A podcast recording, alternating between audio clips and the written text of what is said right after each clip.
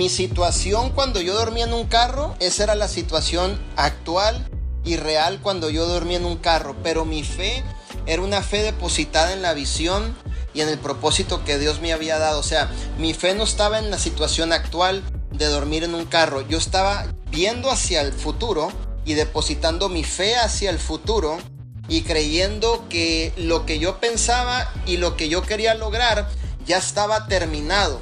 Y tan solo el dormir en mi carro o el tan solo dormir en el garage, en la alfombra, eran momentos o situaciones o procesos en los cuales yo estaba pasando. Pero mi fe era tan fuerte, una fe inquebrantable, que me hacía levantarme todos los días, salir a la calle y hacer que las cosas sucedieran. Ir a dar planes, ir a firmar socios, estar pegado con los equipos, hacer que las cosas sucedieran dentro de lo que es mi negocio, porque mi fe era más fuerte que cualquier otra cosa.